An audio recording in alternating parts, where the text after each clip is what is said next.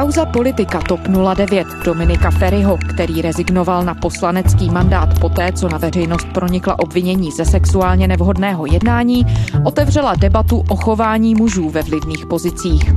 Redaktoři serveru Alarm a Deník N shromáždili výpovědi několika žen, které Feriho viní z nátlaku a sexuálního násilí. Bývalý poslanec se omluvil za nevhodné chování. Obvinění z násilí ale odmítá. Jak závažná svědectví vyšla najevo? Proč se objevují právě teď?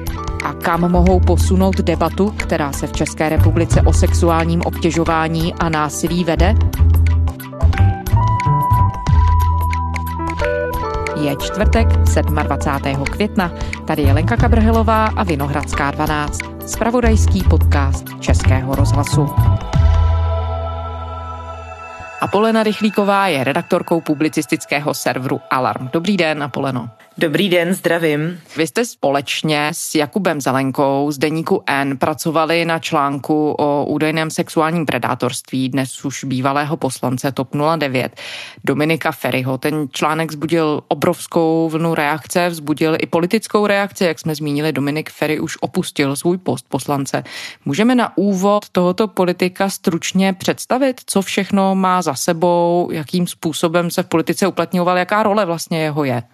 Pokud se budeme bavit o politické roli Dominika Feriho, tak on určitě patřil k těm nejvýraznějším politikům, dá se říct možná celé polistopadové éry, protože on jako velmi mladý do politiky vstoupil, velmi mladý se stal poslancem a reprezentoval, dá se říct, takovou tu politiku pro mladé lidi, on se na to i zaměřoval, jeho kampaně byly i snahou motivovat mladé lidi více zajímat o politiku, více jí účastnit, více zjišťovat, co se děje.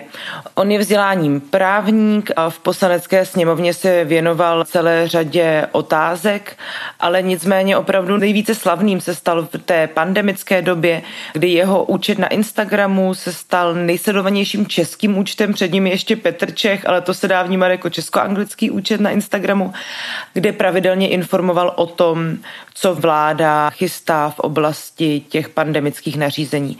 Tam dosáhl na, myslím, počet jednoho celého jednoho milionu sledujících. Takže se dá říct, že to je člověk, který disponuje velkým dosahem, velkým publikem, když se snažíme pochopit nějakým způsobem podtext nebo kontext toho celého příběhu. Je to možná jediný politik, který je zároveň celebritou, nebo tak to aspoň vnímáme my. A můžeme ještě možná pro úplnost popsat, jaký vztah třeba mladí lidé mají k Dominiku Ferimu, když zmiňujete to, že byl celebritou. Jaké postavení vlastně mezi mladými lidmi měl? To se nám, myslím, objevilo i několikrát v tom textu. On vzhledem k tomu, že i aktivně se snaží působit třeba na středních školách, objížděl střední školy s nějakým popularizačním programem zaměřeným na to, aby se mladí více věnovali právě politice, tak si určitě získal celou řadu podporovatelů. Konec konců to dokládá i to, že v té probíhající současné politické kampani on jediný z té koalice Spolu měl jednak jiný vizuál, který odkazoval právě k těm žlutočerným trouhelníčkům, které se staly symbolem jeho komunikace během pandemické doby. Měl vlastní auto a měl kampaň, která se jmenovala Mám hlas a byla přímo zacílená na mladé voliče. A oni určitě ho recipují jako jednu z nejdůležitějších politických postav a to se objevovalo právě i v tom textu. Jak jste se o tom nevhodném chování Dominika Feriho dozvěděli? Ty informace, jak tam my uvádíme, se objevovaly poměrně periodicky, ale nikdy se to nedostalo dál za nějakou úroveň drbu. Objevovaly se v různých pražských kruzích a z různých sfér. A ve chvíli, kdy na Twitteru získal velkou pozornost tweet jednoho účtu, který se pídil potom, to byla řečnická otázka, proč nejsou ty kauzy medializované, a objevila se tam celá řada různých dalších svědectví, některé opravdu zase na úrovni drbu, některé ale působily poměrně závažně, tak my jsme si ve stejnou chvíli s Jakubem Zelenkou řekli, že nám přijde důležité se tomu pověnovat i právě, abychom případně tyto drby vyvrátili a zastavili jejich proud. A když jsme zjistili, že to děláme zvlášť a máme úplně stejný postup, jak postupujeme, tak jsme se rozhodli spojit. A můžete popsat, k jakým těm svědectvím jste si tedy postupem času dostali? O jakých obviněních tu mluvíme, kolik jich je a jak závažná jsou? Mně rozhodně nepřísluší právní kvalifikace těch záležitostí, proto ten text je poměrně suše vystavěný. Nicméně velmi záhy jsme začali zjišťovat poměrně z našeho pohledu široký rozsah, řekněme eufemisticky nevhodného chování Dominika Feriho, které je v tom textu popsané. Abych byla konkrétní, v těch uplynulých pěti letech se podle našich svědectví, která máme ověřené, nahrané, dali nám to ženy, se kterými jsme se osobně setkali a my známe jejich identitu, tak docházelo například k tomu, že on vykonával na ženách sex bez jejich souhlasu, navzdory tomu, že oni opakovaně říkali, že ten sex nechtějí. Je tam třeba případ ženy, za kterou přišel nahý do sprchy, zatrasil svým tělem ten sprchový kout a ona nemohla odejít, a ačkoliv mu říkala, že nechce mít sex, tak on opakoval, že to bude jenom málo, že to bude jenom trochu, a ten sex vykonal, i když ona nechtěla.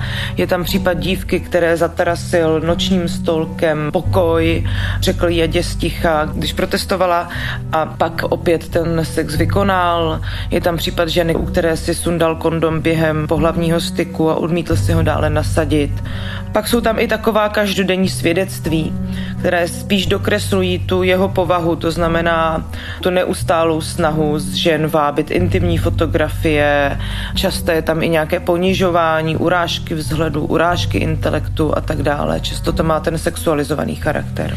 A já vím, že jste říkala, že vy se sama pochopitelně nemůžete dopouštět nějakého právního hodnocení, ale z toho všeho, co jste nazbírali, z těch informací a svědectví, jak velké je tedy podezření, že se Dominik Feri mohl dopustit sexuálního násilí? Jinými slovy, bavíme se tady o rovině zastrašování, ponižování, nějakého verbálního třeba násilí, anebo o skutečném fyzickém sexuálním násilí? Sexuální násilí je nějak ukotvené v právním rámci, takže já opravdu nemůžu tyto věci kvalifikovat. To se omlouvám, to je na posouzení nějakých trestně právních orgánů. My jsme pouze popsali, jak to bylo.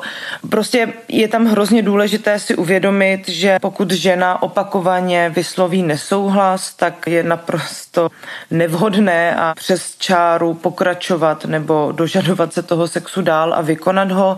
Problém je, že i psycholožky, psychologové opakovaně uvádějí, že primární reakcí lidského těla na takovou situaci je absolutní zmrznutí, kdy vy nedokážete se ani ubránit a nepustíte se do toho fyzického odporu, což potom tomu případnému pachateli zlehčuje tu možnost na vás třeba ten sex vykonat.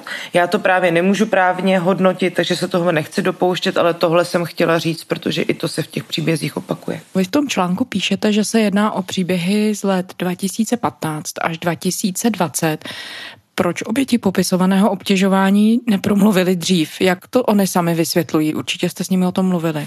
Já myslím, že tady je dobré poukázat právě na to, o čem jsme se bavili na počátku. Dominik Feri je člověk s obrovským sociálním kapitálem. Dá se říct, že je to celebrita, mluví se o něm na právnické fakultě, jakože ho mají za boha, mluví se o tom, že je miláček, kamkoliv vejde.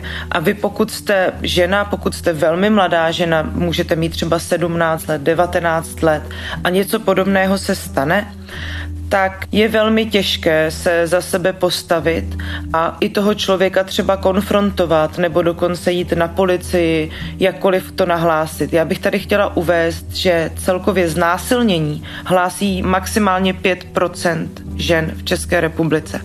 To znamená, že devadesát pět procent žen, které jsou znásilněny, to nenahlásí z obavy, že budou nějak zesměšňovány, že jejich svědectví budou zpochybňovány, že budou retraumatizovány, že se to dozví jejich rodina. A to jsou další věci. My tady máme ženy, které třeba nechtějí být redukovány na oběť, nechtějí být ženami, které do konce života budou mít veřejný cejch, že jim něco udělal ten slavný Dominik Feri. Nechtějí, aby se to třeba dozvěděli jejich rodiče, kteří můžou být z menších měst. Nechtějí se dostat do řečí. A to jsou všechno i psychologické aspekty toho, proč ty ženy obecně velmi často o tomto typu chování mlčí a přechází ho. A samozřejmě v tom hraje roli i socializace dívek, kdy my jsme učeny, řekněme, větší poslušnosti a nějakému přijímání toho mužského společenského narrativu. Takže to je v té hře. Oni se svěřili kamarádkám, svěřili se třeba bývalým přítelům. My ta svědectví máme takto potvrzené, že se nezměnilo za tu dobu podstata té výpovědi, že to přesně takhle popisovali, což je jeden z hlavních argumentů, že ty ženy říkají pravdu. Ale bohužel v tom, jak funguje české trestně právní řízení, je to velmi opravdu namáhavé ozývat se. A nahlásila to některá z těch žen úřadům? Setkali jste se s tím? V tom textu je napsáno, že to žádná z těch žen nenahlásila, jsou tam i popsané ty důvody, které většinou jsou lapidárně zhrnuté do toho. Myslela jsem si, že tohle mi nikdo nebude věřit, protože přece jenom jde o Dominika Feriho, člověka, který je naprostou celebritou. Vy jste sama narazila na to, že je složitější možná ty příběhy nezávisle ověřovat vzhledem k tomu časovému odstupu. Můžete tedy popsat čistě novinářsky metodu, jakou jste postupovali, jak jste to jako novináři řešili, že zaznívají nějaká svědectví, která jsou třeba už starší, jak bylo možné je nezávisle ověřit? My jsme se u každého toho svědectví pokusili najít nezávisle na tom člověku někoho, kdo o té věci věděl, a zeptali jsme se ho, ať ji popíše tak, jak mu ji ta dotyčná popsala. A pokud se ty věci shodovaly, tak jsme s nimi dál takto pracovali. U těch méně, řekněme, závažných věcí, jako je to vábení těch intimních fotografií, to send news, to znamená pošli mi nahé fotky, nebo to nadávání do toho, že je někdo lesba, tak to všechno samozřejmě máme archivované. Já bych jenom chtěla ještě tady uvést, že i v případném tom trestně právním řízení ty případné oběti jsou chráněné. To znamená ten samotný požadavek, aby oni vystupovali veřejně pod svým jménem, nedává i z toho trestně právního hlediska smysl. Oni mají samozřejmě právo hájit si svoje soukromí a je to velmi necitlivé toto po nich chtít. Potom u těch menších věcí to máme ověřené tímto způsobem, různýma screenshotama, a potom jsou tam i různá svědectví, že třeba něco se stalo a někdo jiný to viděl, tak jsme kontaktovali toho někoho, kdo to viděl. Vy jste Dominika Feriho oslovili s žádostí o reakci. A politik to odmítá, že by se dopustil sexuálního násilí, ale v těch reakcích je vidět, že připouští, že se mohl chovat nevhodně, jak on říká, v jisté období svého života. Jak vám vysvětlil, že v jednu chvíli se objevuje tolik svědectví o jeho údajném nevhodném chování? My jsme se nejdříve snažili pana Feriho kontaktovat telefonicky, současně, společně s Jakubem Zelenkou. On telefonický kontakt odmítl několikrát, požádal nás, ať mu pošleme otázky. My jsme nechtěli mlžit, nechtěli jsme se tvářit, že máme jenom nějaké drobnosti a pak ho překvapit tím obsahem toho textu. To nám přišlo neprofesionální, my ctíme presumpci neviny, přišlo nám opravdu zásadní, aby se vyjádřil. Poslali jsme mu osm otázek, které byly velmi konkrétního charakteru. Ptali jsme se i na to, na co se ptáte vy. Ptali jsme se, jak se teda mimochodem staví k tomu, že byl jednou z tváří kampaně Me Too. Ptali jsme se ho na ty konkrétní skutkové věci, které jsou popsány v tom textu, a on nám odpověděl tím shrnujícím textem, který jsme uveřejnili v celém znění. Takže bohužel na ty konkrétní dotazy on neodpověděl, neodpověděl právě i na to, jak si on sám vysvětluje, že se množí tyto zkazky o něm, takže to nevíme ještě. Lživá nařčení ze sexuálního násilí, která se objevují v posledních dnech, nejčastěji anonymně na sociálních sítích a která se dotýkají nejenom mě, ale také mého okolí, zásadně odmítám. Jako politik musím počítat s osobními útoky a bohužel také s vedením kampaně, které není vždy fér. Nicméně já osobně jsem kampaň vedl vždy čestně a nehodlám na tom nic měnit. Není pro mě většího pocitu potupy a osobního selhání, než se ohlédnout zpět na situace, kdy jsem se zachoval nevhodně, nepatřičně či ne gentlemansky. Všechna taková selhání mě mrzí a hluboce a upřímně se za ně omlouvám. Třeba, že jsem se z chyb poučil, nelze nic odbít jenom tím, že jsem byl zkrátka mladý a nyní žiji jinak. Jak to na vás působí, ta jeho odpověď a vůbec ta reakce? Nemůže mít pravdu v tom, co tvrdí, že přiznal, že se choval nevhodně, ale obvinění z násilí označuje za smyšlená, za cílená? tak já tohle to opravdu nebudu hodnotit, to se omlouvám, to mi nepřísluší.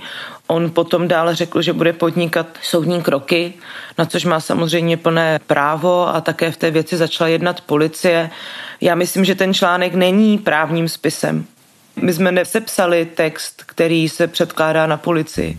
My jsme prostě chtěli dát hlas ženám, které v uplynulých pěti letech zažívaly někdy extrémně nevhodné chování ze strany Dominika Feriho. Zažívaly situace, kdy je nutil k sexu, zažívaly situace, kdy ten sex vykonal navzdory jejich nesouhlasu nebo v něm pokračoval, i když oni z jasně řečených důvodů nechtěli.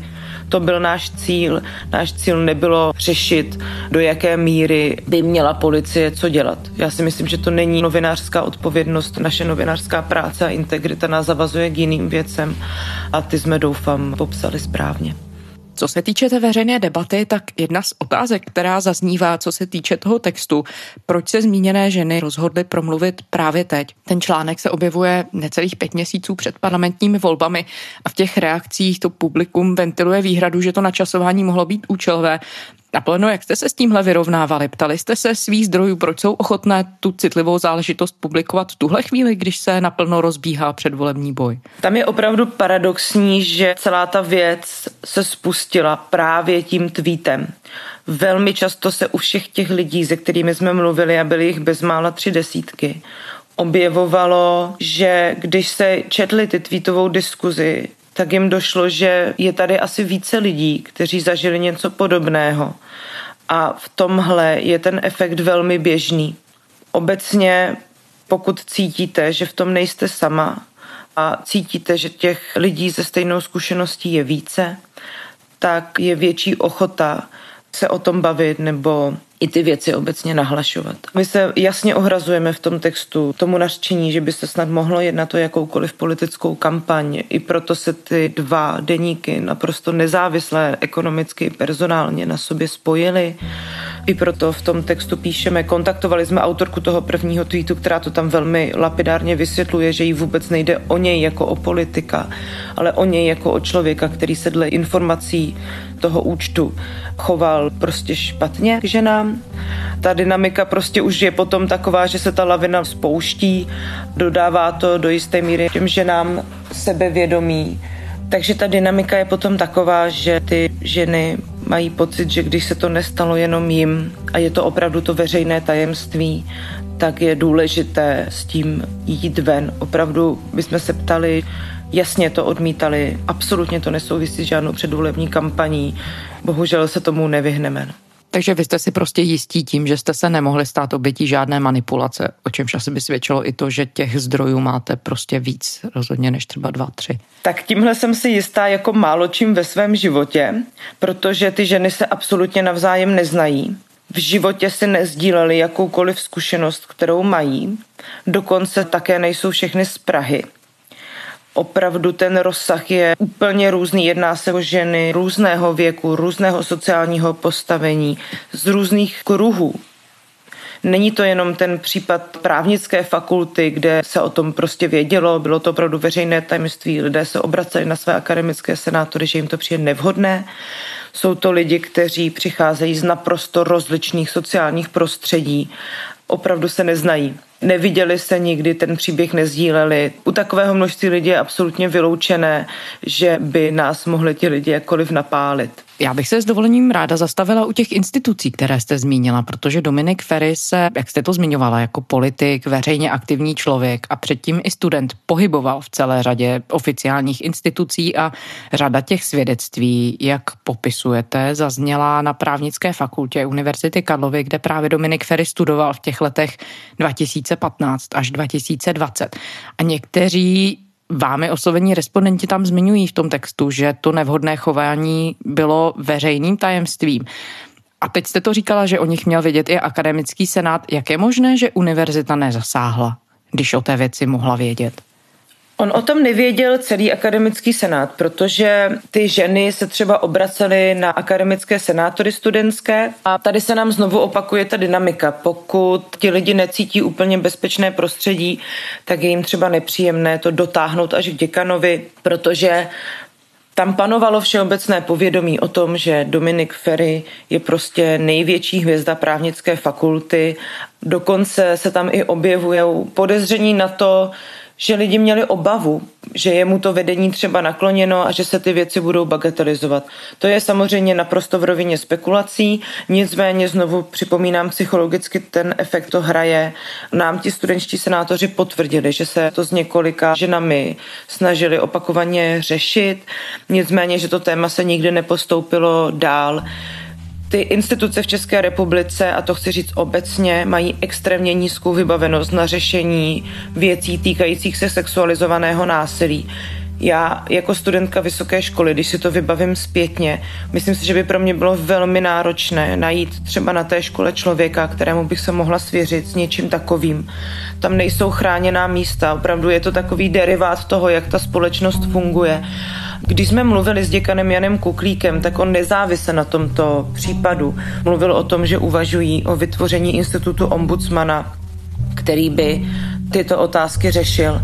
Ale tam je asi důležité změnit celkovou tu atmosféru na těch školách i v různých jiných institucích, aby tam bylo vytvořeno nějaké chráněné bezpečné prostředí a aby právě tyto případy nebyly bagatelizovány. Ale pokud se bavíme o tom, že je naprosto na každodenním pořádku nějaké osahávání, verbální ponižování, sexuální narážky vůči ženám, tak to samozřejmě potom ty ženy demotivuje k tomu, aby to hlásily na té institucionální rovině, protože mají pocit, že je to všude takové. Jak v tom kontextu toho, že to nevhodné chování může být opravdu vnímáno jako běžné v České republice, vnímáte to, jak se Dominik Feri hned po zveřejnění článku zachoval? On v úterý ještě během dne odstoupil z funkce poslance, oznámil, že nebude kandidovat v podzimních volbách. Překvapilo vás to?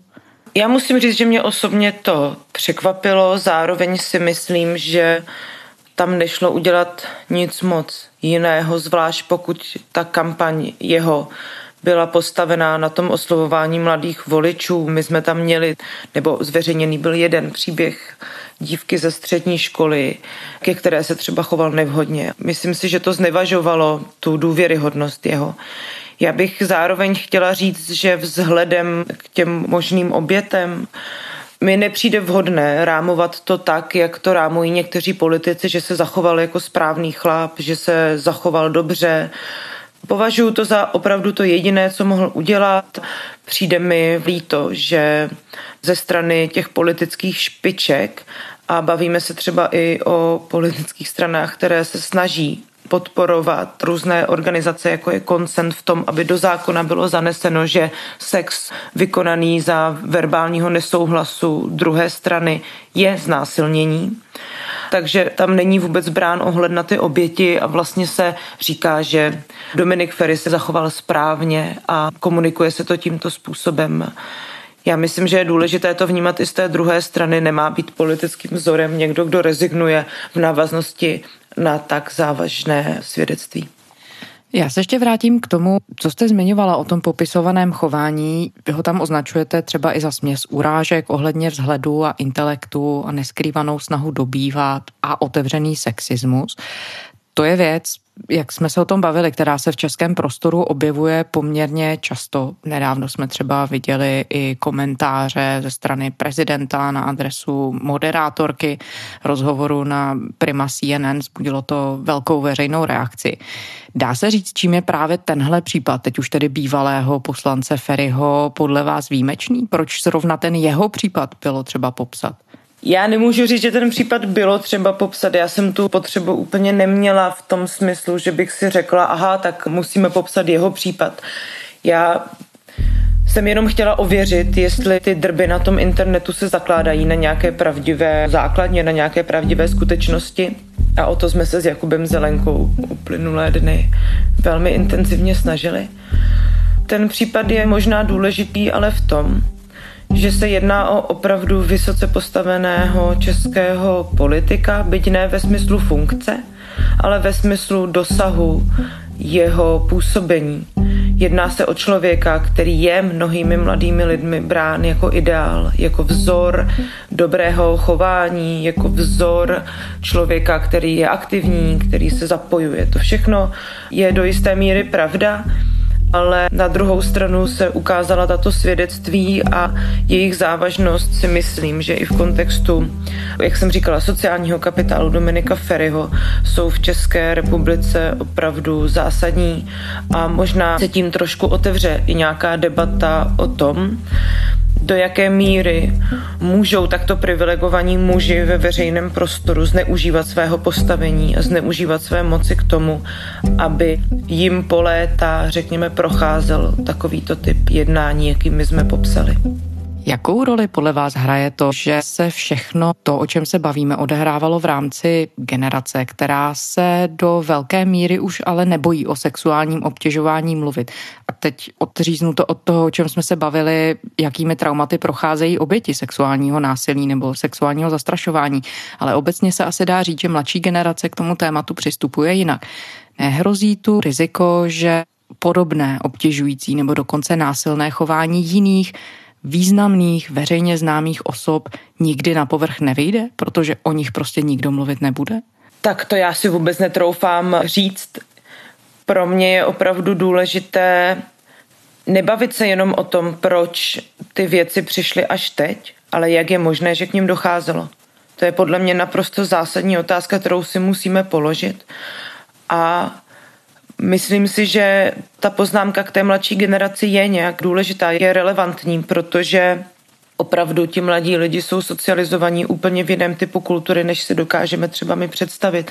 Jsou napojení na mezinárodní kanály, běžně konzumují zahraniční literaturu, seriály, filmy. Právě třeba v současné produkci filmové, seriálové se toto téma velmi často otvírá, protože je opravdu nějak nutné ho začít popisovat různými způsoby a i ten umělecký k tomu patří. Takže si myslím, že ta mladá generace je na to citlivější, i proto část té debaty vznikla právě v těchto kruzích. Nicméně, jak se ukázalo, tak bohužel stále tady panuje jistá nedůvěra k tomu, že ženám, kterým se něco nepříjemného dělo a opravdu to může být jenom snaha dostat se rukou do rozkroku, v uvozovkách jenom nevhodné šeptání do ucha, sexuální návrhy nebo nátlak přes zprávy, anebo i ty závažnější věci, které jsme popsali, tak furt je tady bohužel nastavená atmosféra strachu a obavy, že těm dotyčným to nikdo neuvěří, která tvoří tu největší bariéru, proč se o takových případech a především u slavných mužů nedá bavit. Apolena Rychlíková, redaktorka publicistického serveru Alarm. Děkujeme za rozhovor. Nashledanou. A to je ze čtvrteční Vinohradské dvanáct vše. Děkujeme, že nás posloucháte. Kdykoliv se za námi vraťte na server i rozhlas tečka cé zet, do podcastových aplikací i do aplikace Můj rozhlas. A pokud nás i naše další kolegy z Českého rozhlasu posloucháte rádi, můžete nás podpořit v anketě Podcast roku. V kategorii veřejnoprávní podcast můžete dát hlas Vinohradské dvanáct, ale třeba také podcastu Buchty a dalším. Děkujeme. To byla Lenka Kabrhelová. Těším se zítra.